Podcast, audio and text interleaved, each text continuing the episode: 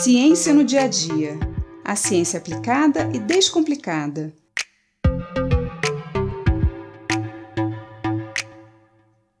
Nós usamos vários equipamentos no nosso dia a dia, mas raramente nos perguntamos como eles de fato funcionam ou como foram descobertos, não é?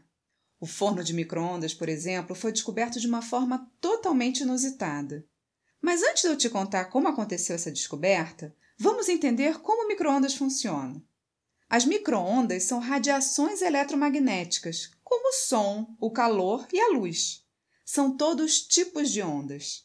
A diferença entre essas ondas está no comprimento delas, que nós medimos entre seus dois picos ou cristas, ou então entre seus dois vales ou depressões.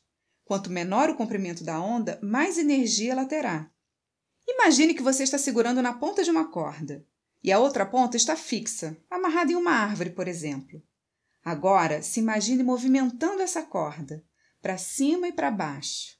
Esse movimento vai gerando ondas. Quanto mais energia você coloca na sua mão para movimentar a corda, menor vai ser o comprimento dessas ondas geradas. As microondas são ondas longas, menores do que as ondas de rádio, mas maiores do que as ondas térmicas, que estão na faixa do infravermelho. As microondas não emitem calor. Mas então, como elas esquentam os alimentos? Bom, essas ondas emitidas pelo forno de microondas causam uma agitação nas moléculas de água que estão nos alimentos. E é essa agitação que gera calor. E, portanto, a substância que foi colocada no forno se aquece. E como eu tinha falado no início, o forno de microondas foi descoberto totalmente por acaso. Por volta dos anos 1940, um físico americano chamado Percy Spencer estava trabalhando com o radar de microondas de rádio quando de repente ele descobriu que a barra de chocolate que estava no seu bolso derreteu. Ali ele então decidiu investigar o que, que tinha acontecido e foi testar esse feixe de microondas sobre outros alimentos. Testou nos grãos de milho e eles rapidamente estouraram, viraram pipoca. Testou sobre ovos e eles explodiram. Então ele resolveu inserir essa fonte de microondas dentro de uma caixa de metal fechada para ver o que acontecia. E assim surgiu o forno de microondas. Pois é, na ciência nem sempre conseguimos encontrar o que estávamos buscando, e às vezes descobrimos o que nem estávamos esperando. Toda pesquisa científica é baseada em um método, um método científico, que começa a partir de uma pergunta.